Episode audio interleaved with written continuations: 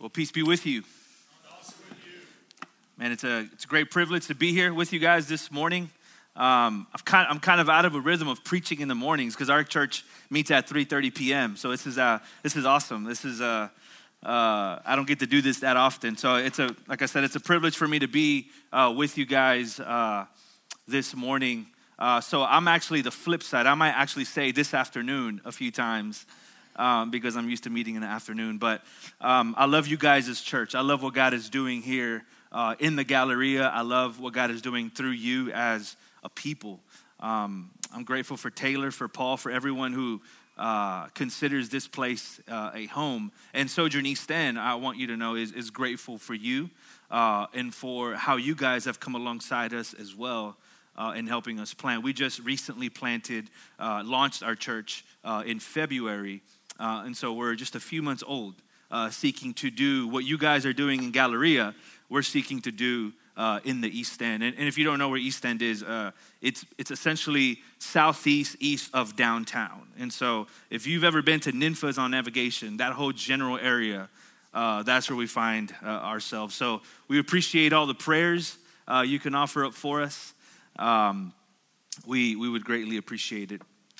So we've continued in this series in the book of Exodus, right? As my brother just mentioned, and it's this book is a book that tells us of Israel's divinely orchestrated rescue, right, from slavery, from bondage in Egypt.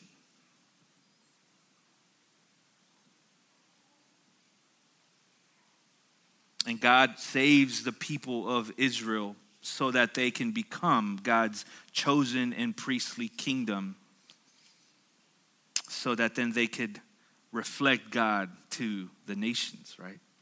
But more than that, the story of Exodus reveals for all of God's people, us included today, what it means to be redeemed by God and what it means to worship and to serve him. And so today's no different. As we look at Exodus chapter 5, verses 22 through chapter 6, verse 13, we want to ask that question again. We want to ask God, what are you teaching us about who you are? What are you teaching us about what it looks like to worship you today in 2019 in Galleria in Houston, Texas? So I want to start by asking us a question, and I want you to think about this. Think about this question. What things in life are worth the wait? And what things aren't worth the wait? So, for example, waiting to save up money to finally take that 1 month trip, that 1 month vacation with your family, that might be something worth the wait, right? How about something a bit more serious? Waiting for a spouse. Is it worth the wait to find a godly, maturing husband or wife who's aware of their brokenness, aggressively pursuing maturity in Christ? Most definitely worth the wait, right? Because the consequences of not waiting can be destructive.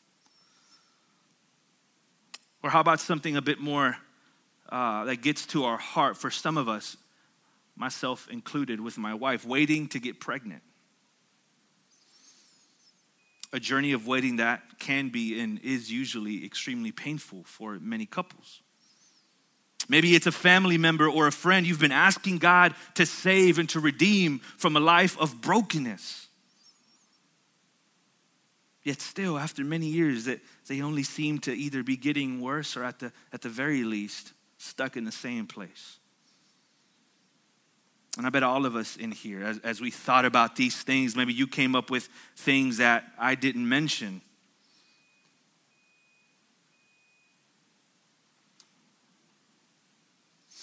As we thought about things we've been willing to wait for in the past or things we're currently waiting for in the present,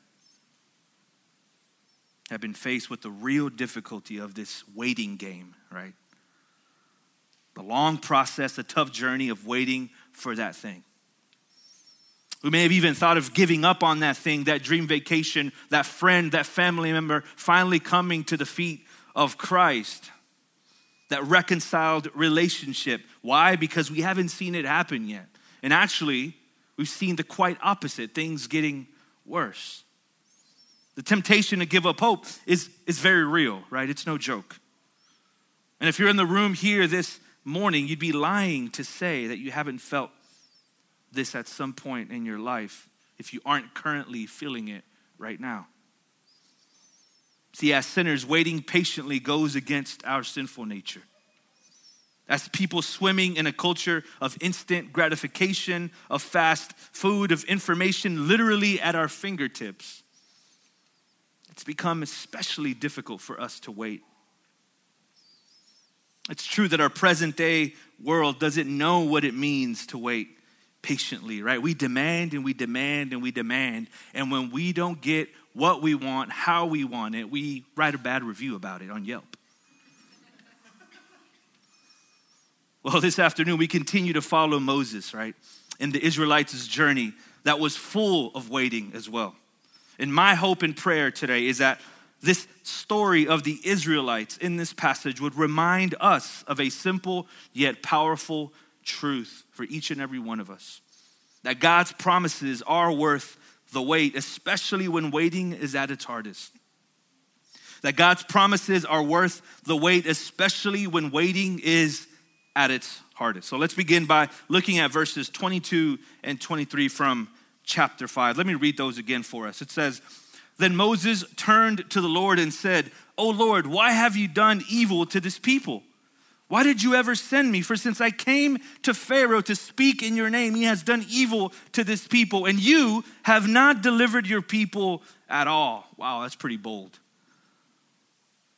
By reading this, it's very obvious that Moses was very angry and frustrated, right? Moses is regretting going on this mission because since he first asked Pharaoh to let his people go on a 3-day retreat in the wilderness so that they could serve and worship their God, Pharaoh has intentionally made labor so much more harder for the Israelites. So much so that the Israelites turn on Moses, pronounce judgment on him in the previous verses in chapter 5. Can you imagine that? Your own people turning on you when all you wanted to do was help them, when all you wanted to do was see them flourish. And in turn, they turn their back on you and then go that step further and revile and slander you when all you wanted to do was help them. That was Moses' situation right here. So in his frustration, what does he do? He goes to God in prayer. And I want to take a quick pit stop here to apply that to us because I don't want us to miss this. Moses, as frustrated and as angry as he was, didn't take it out on other people. So in other words, he didn't subtweet it or he didn't post a passive-aggressive post on Facebook hoping that the person that offended him would see it and then feel guilty and ashamed, right? He didn't do that kind of thing. He went directly to God in prayer. As hurt, as broken as he was for his own countrymen to have turned on him and reviled and slandered him. So in other words, he didn't seek retribution. All of his unrestrained anger and frustration and discouragement, he took it before the throne of grace. And what a lesson for us today, right? When we're offended, when we're reviled, when we're slandered, when we are condemned by others, do we first go to God with it? Or do we go to someone else? Do we immediately go to another person with our criticism, with our harsh words? Man, I think this is a very real caution and warning for us, right? To go to God with our hurt, to go to God with our, even those who have offended us, to go to God with those, or bring those people to God in prayer. This is what Moses did. He goes to God in prayer. And what does he say? He basically accuses God of the evil that Pharaoh was executing on the people of Israel. He says, "Why did you ever send me if this is how it was going to turn out, God? I thought you would be with us. I thought you would deliver us. But you haven't done that at all. You've actually done the opposite, God. What are you doing?" So what does Moses do here? Moses takes a very beautiful doctrine, and it's the sovereignty of God, the doctrine that tells us in Scripture that God is in control of all things, that God is king of the universe, and that there is no maverick molecule in the cosmos. He takes that doctrine and twists it. And this is the only way we could ever accuse God of evil, right? Moses knew God was sovereign, but instead of finding comfort in the fact that God was in control, even of Pharaoh's heart, in his impatience, he uses it to accuse God of evil. Wow. So this is where Moses is at the moment, allowing his full range of emotions to be poured out before God in prayer. And how does God respond? Well, let's look at the following verses, and I'll read verse 1 first for us. It says, "But the Lord said to Moses, 'Now you shall see what I will do to Pharaoh. For with a strong hand he will send them out, and with a strong hand he will drive them out of his land.'" So God responds to Moses as if waiting for Moses to come to him with this divine now. God responds to Moses with this divine now. Now you'll see what I will do to Pharaoh. When Moses was at his wit's end and comes in frustration saying, this is not going to happen, God says, wait. Now you're about to see the powerful work that I'm going to do to Pharaoh. Kind of like a man waiting at the altar nervously for his soon-to-be bride. The bride has delayed the whole wedding by being late, and just at the moment when the groom is beginning to have this intense feeling of fear that maybe he will be stood up at his own wedding at the altar, the gates are flung wide open, and he sees his soon-to-be bride coming in all of her beauty, and he says, wow, that was worth the wait. The moment when Moses is at his wit's end and says, I don't know how this is going to happen, God says, now you're about to see what I'm going to do. And it was worth the wait. Essentially, he's telling Moses, get ready, Moses. I can only imagine the anticipation in Moses' eyes as he heard those words from God. And then God gives him some more details on what he's about to do. Verses 2-8 say this: God spoke to Moses and said to him, I am the Lord. I appeared to Abraham, to Isaac, and to Jacob as God Almighty, but by my name, the Lord, I did not make myself known to them. I also established my covenant with them to give them the land of Canaan, the land in which they lived as sojourners. Moreover, I have heard the groaning of the people of Israel, whom the Egyptians hold as slaves, and I have remembered my covenant. Say, therefore, to the people of Israel, I am the Lord. I will bring you out from under the burdens of the Egyptians. I will deliver you from slavery to them. I will redeem you with an outstretched arm and with great acts of judgment. I will take you to be my people, and I will be your God. You shall know, and you shall know that I am the Lord your God, who has brought you out from under the burdens of the Egyptians. I will bring you into the land that I swore to give to Abraham, to Isaac, and to Jacob. I will give it to you for a possession. I am the Lord. And then mic drop.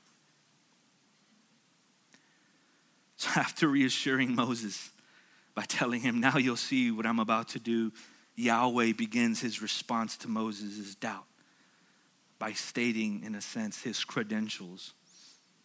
And he starts by saying, I am the Lord. Now, for those who may not be aware, anywhere in Scripture when you see Lord capitalized, it's essentially Yahweh,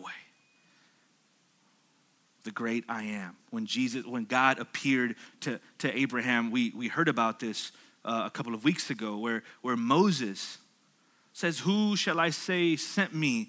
And God says, I am that I am. Tell them the I am has sent you. And God promises this covenant with Moses, right? So God is telling him, I am the covenant-keeping God. Moreover, I established a covenant with your forefathers, the patriarchs, Abraham, Isaac, and Jacob. And to them, I revealed myself as God Almighty, as El Shaddai. And I established a covenant with them and never broke it. Yet with Moses, he's telling Moses, I've revealed the full meaning of my name, Yahweh. I am the covenant-keeping God who will deliver you from slavery, from bondage in Egypt. So if I didn't fail Abraham, Isaac, and Jacob, much more do you think I will fail you? Of course not. So God, by starting off and stating that he is the Lord, is reminding Moses, I am the covenant-keeping God. I am the faithful one.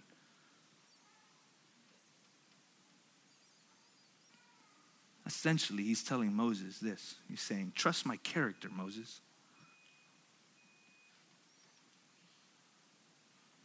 When you don't know what's going on, when there is confusion, trust my character. On top of that, in alignment with my inability to break my covenant with you, I have heard the cries of my people. I am near to them as well. I have heard their cries. I have seen their pain. Their groaning and their suffering has reached my ears, and I have remembered my covenant that I made with their forefathers. Moses, I cannot deny myself. When God told Moses to speak these words to the Israelites, he first started with that. I am the Lord. That's important because God is wanting to get it into the minds of his people who he is. He is Yahweh, the great I am. If they doubt their circumstances, his character alone should be and is enough for them to trust him. And brothers and sisters, God is telling us the same thing this morning. No matter the circumstance you find yourself in, as tough, as gut-wrenching, as painful as it may be, when you can't make sense of your circumstance that you're currently in at the moment, or that you will be in the future. He tells you, trust my character, child. I am the covenant-keeping God. When you look throughout human history, men have risen to power and they have fallen. Men have promised things that they could not uphold. But throughout human history, you see that I have made promise time and again, and I have upheld my promises. You can trust my character. He's calling us to trust in his goodness, his perfect love, his wisdom, which is infinitely higher than our wisdom, and it's infinitely higher than our own earthly logic.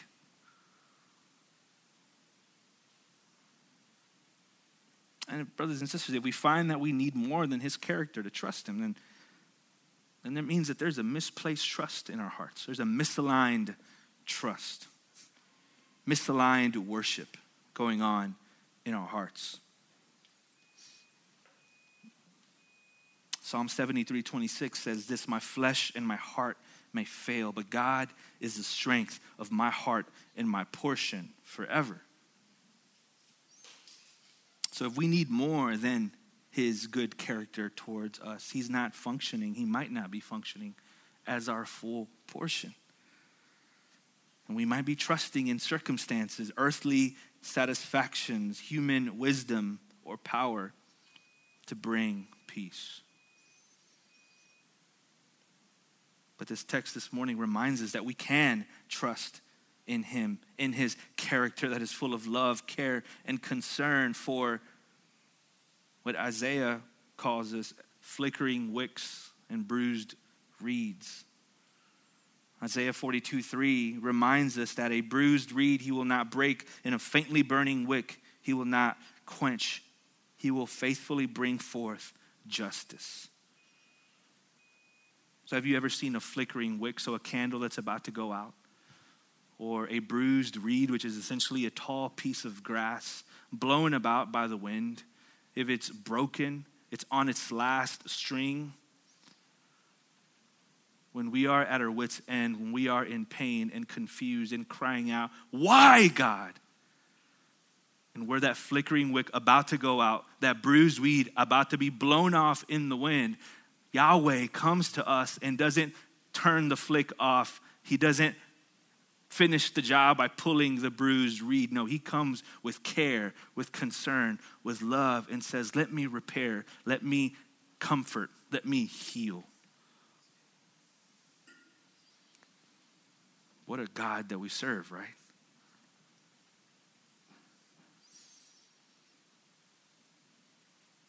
This is our God. This is the God who would come to Israel's rescue here in our text. God then tells them all that he will do for them. And in a beautiful piece of literature here in Scripture, brothers and sisters, Yahweh flexes his almighty status. See, we see the word I referring to Yahweh a total of 17 times, in comparison with there being only one time the phrase "and you" is used, speaking of the Israelites.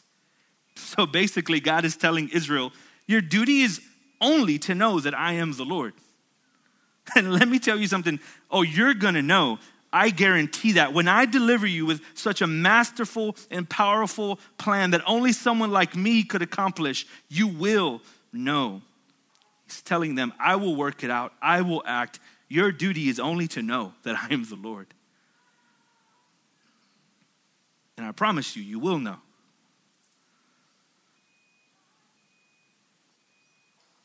I'm going to work it out by my power. So Yahweh says he will act and execute, and Israel is only to trust and to know.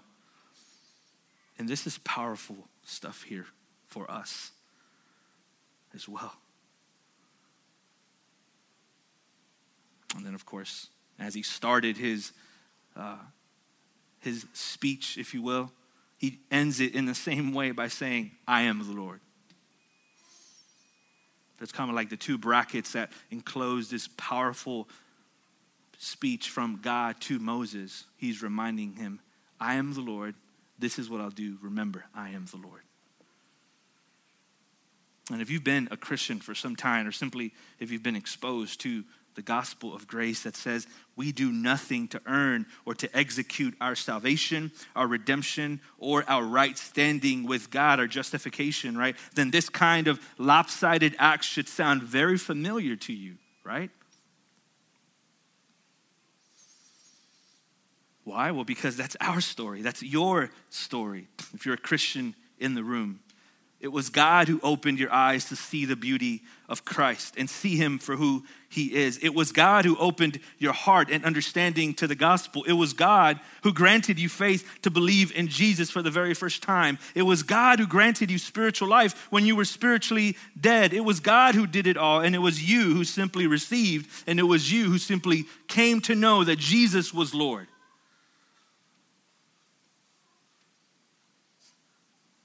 But just in case your memory might be failing you, let me read something from Ezekiel 36 for us that talks about this powerful work in the hearts of men and women. I will take you from the nations and gather you from all the countries and bring you into your own land. I will sprinkle clean water on you, and you shall be clean from all your uncleanliness and from all your idols. I will cleanse you, and I will give you a new heart, and a new spirit I will put within you, and I will remove the heart of stone from your flesh and give you a heart of flesh, and I will put my spirit within you and cause you to walk in my statutes and be careful to obey my rules. You shall dwell in the land that I gave to your fathers, and you shall be my people, and I will be your God. And I will deliver you from your uncleanliness, and I will summon the grain and make it abundant and lay no famine upon you. I will make the fruit of the tree and the increase of the field abundant. You may never again suffer the disgrace of famine among the nations. Check this out. Verse 31, then you will remember your evil ways and your deeds that were not good, and you will loathe yourselves for your iniquities and your abominations. Brothers and sisters, if this is the kind of power God displayed in freeing us from slavery and captivity in our spiritual Egypt, right? Freeing us from the lust of the eyes, the lust of the flesh, and the pride of life, we know we can trust in his ongoing, powerful work of continuing to liberate us from our own sin, from our own brokenness. Moses, after having heard this powerful response from God, what does he do? Well, he goes directly to the people of Israel to tell them everything that God had spoken. But what do we see happen? What did the Israelites do, or how did they respond? Verse 9 tells us, it says, Moses spoke thus to the people of Israel, but they did not listen to Moses. Why? Because of their broken spirit and harsh slavery. So the Israelites responded with disbelief, right? With doubt, rejection of God's word and promise. But why? Text tells us that it was because of their broken spirit and harsh slavery. See, we need to acknowledge us here this morning that as we talk about trusting God, some of us may have a list of reasons that trusting in God is legitimately hard for us. We may even, in our own sinfulness, have a better thought out plan for our life, though we would never say that. Our theology is too good to prevent us from saying something like that, but not from preventing our hearts to feel and believe something like that. Our lives, in other words, reflect it because we've been stiff-arming God to go about things in areas of our life the way we see fit, taking matters into our own hands, right? The reality, though, is that most of the time our struggle to trust in God's promises don't come just from an intellectual argument against his plan for us, but rather from deep wounds, deep pain that we carry within us that has broken our spirit. See, when you come across a person that's extremely cynical and pessimistic, when you peel that onion, you get to the very core. There's a moment in their life or a season or maybe their entire life where they have experienced brokenness and pain and wounding to make them say, I don't trust anyone. No word of hope can help me. You don't know what I've been. You don't know what I've seen. And see, some of us have been maybe fighting our sin purely from an intellectual perspective, telling us sin is bad, don't do sin. Or Jesus is dead, so I just need to have right thinking about sin. Or maybe even just try to muscle our way through resisting sin, right? Trying to somehow strengthen just our own willpower to overcome sins of anger, of lust, of pride, of control. And God is wanting you to know that you might be fighting in the wrong place. And let me explain what I mean here. What I'm not saying is that all of our sin simply comes from a place of wounding. Scripture is clear and tells us that we are sinners and we love sin, therefore we sin because we love sin, right? It's very evident in Scripture. However, sin is way more complex than that. See, sin at the fall affected, yes, our will and our minds. It also affected our emotions. And so there might be some deep wounds deep within our hearts that have never been resolved, have never come to the light, have never been healed. And a lot of our rebellion and rejection to God's ultimate plan and will is coming from a broken spirit. In other words, there needs to be emotional healing maybe for that sexual abuse that you've never walked through, or your father or your mother wounds that push you to find affirmation you never got from them in other relationships. See, the people of Israel had this kind of broken spirit, this cynical mind. That emotional obstacle is what kept them from believing in God's promises for them.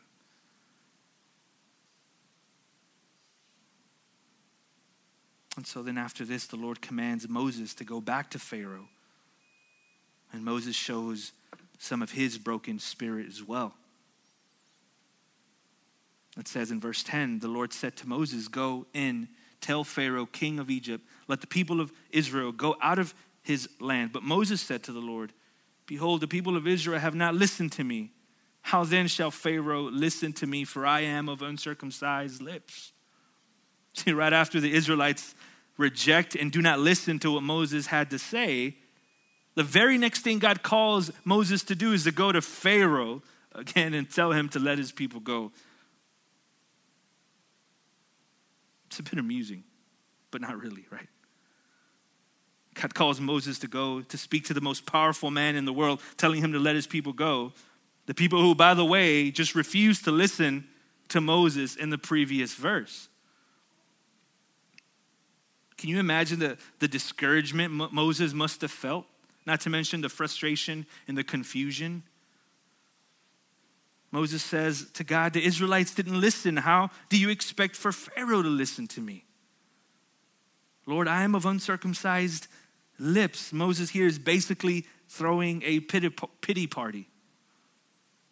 And it is in a moment of self-deprecation, but he's doing it with a purpose. He thinks that if he can show God just how unwilling he is to do what he's been called to do, maybe God will get tired of him, put him on the bench, and go find someone else to do the work. See, Moses essentially thinks that God will eventually become irritated with his lack of faith and say, you know what, throwing you to the side, let me go find someone else that's better than you to do what I've called you to do. But God obviously knows better, right? And doesn't buy that. In a similar way as the people, Moses had probably the most broken spirit of all of them. He must have felt so alone, mediating between God and Israel, sent on a nearly impossible mission to liberate Israel from Egypt. But thanks be to God that he doesn't give up on us when we give up on ourselves, right? Thanks be to God that when I continue to say, God, find someone, I can't do this, Lord.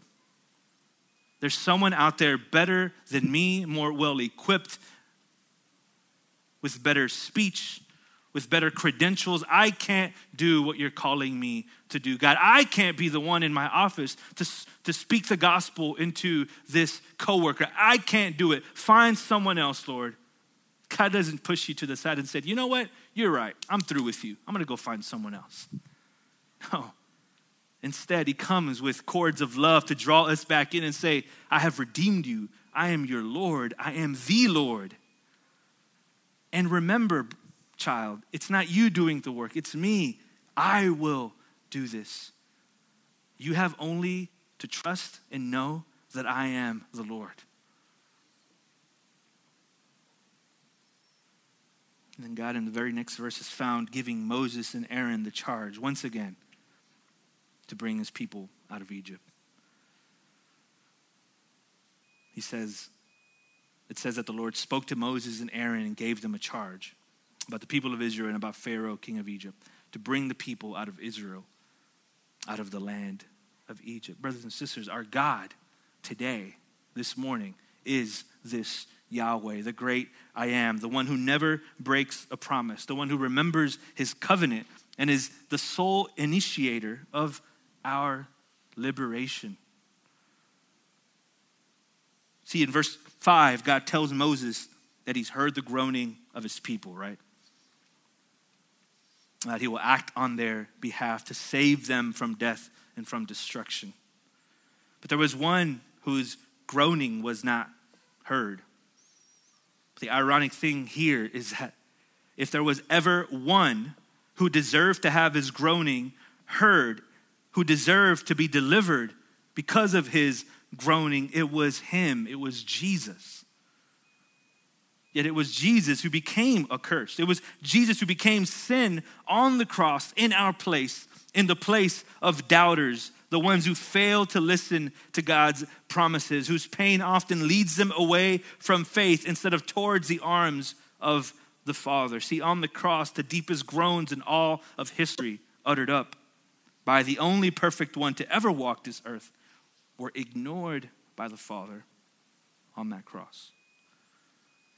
See, Jesus was forsaken so that you and I, by faith in him, would experience nothing but the warm embrace of the Father. In other words, so that our groanings would always be heard by God.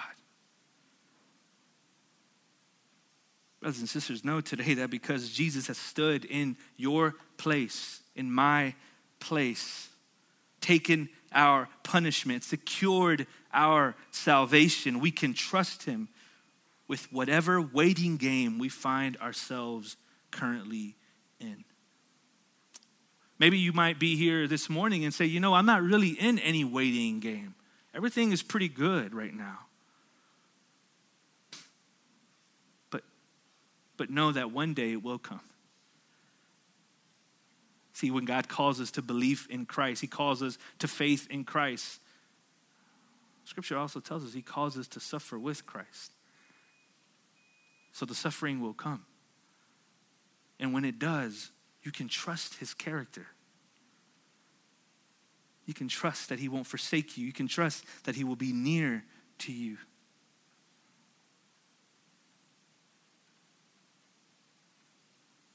Whether we are in a struggle to believe the promises God has given us through everything Jesus earned for us, in other words, whether we're struggling to believe the promises that are found here, or we're in a struggle of petitioning God, asking God for things we might not ever get in this life, things that aren't promised, like a spouse, like that dream vacation, like children, like a family member, a friend coming to know Christ.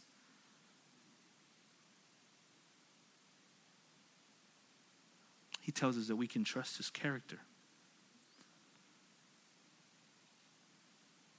Truth is that for some of us, God might not ever remove some of the things that we're asking him to remove, similar to Paul, right? So our petitions might be, God, could you remove this depression from my life? Could you remove this crippling anxiety from my life?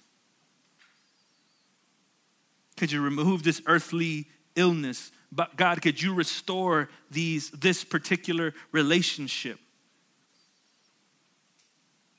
Now, it doesn't mean we don't keep knocking, asking, pleading God for those things. It's quite the contrary. God calls us to knock, that we seek, that we may find. Knock and the door will be open.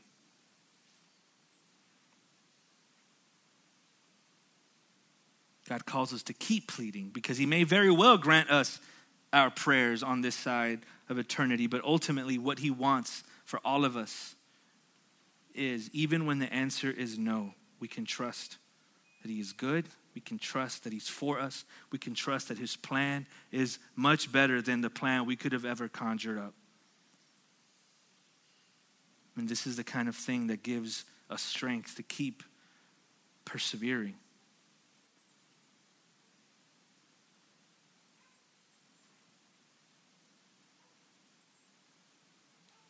He is perfectly good and cares for me, for you, in ways we could never care for ourselves. And if his plan for our life far exceeds our own plans, because he sees beginning to end, he's not confined by time, then brothers and sisters, we can trust him no matter what the outcome is.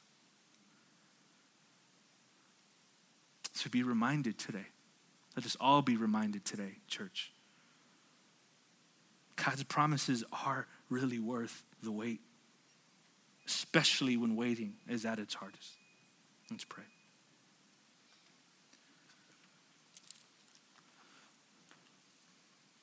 Father, we come to you as weak and feeble and often wayward people, desperately in need of your powerful hand to continue to sustain us, to continue to even grant us the faith that we lack. So we pray, we believe, but help our unbelief this morning. We thank you for Jesus, whose groanings were ignored by the Father. Jesus, who was forsaken by the Father, so that we, if we have faith in Christ, would never be forsaken, and our groanings will always be heard. And you promise to always be near to those who trust in you. Remind us today that your character is trustworthy. We pray this in Jesus' name.